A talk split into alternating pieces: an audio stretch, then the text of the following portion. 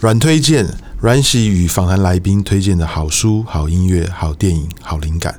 今天我们欢迎富尔德来推荐他最近的灵感来源。啊、大家好，我最近去看了故宫博物院去看了一个展览，就是讲、呃、宋朝的三位呃画家的作品，然后其中最重要是我站在范宽的。《西山行旅图》前面的时候，我才发现原来原作这么巨大。然后你会觉得画幅第一第一个站在了你的就是脑海面前，就觉得啊、中国的山水画的那种画幅。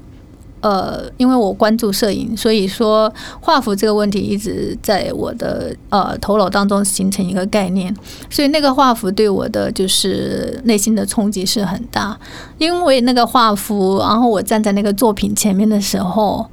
然后那个比例人和山的那个比例，你会知道说你会面对放宽的山的时候，你就好像在面对着浩瀚的宇宙，所以那个时候才会明白。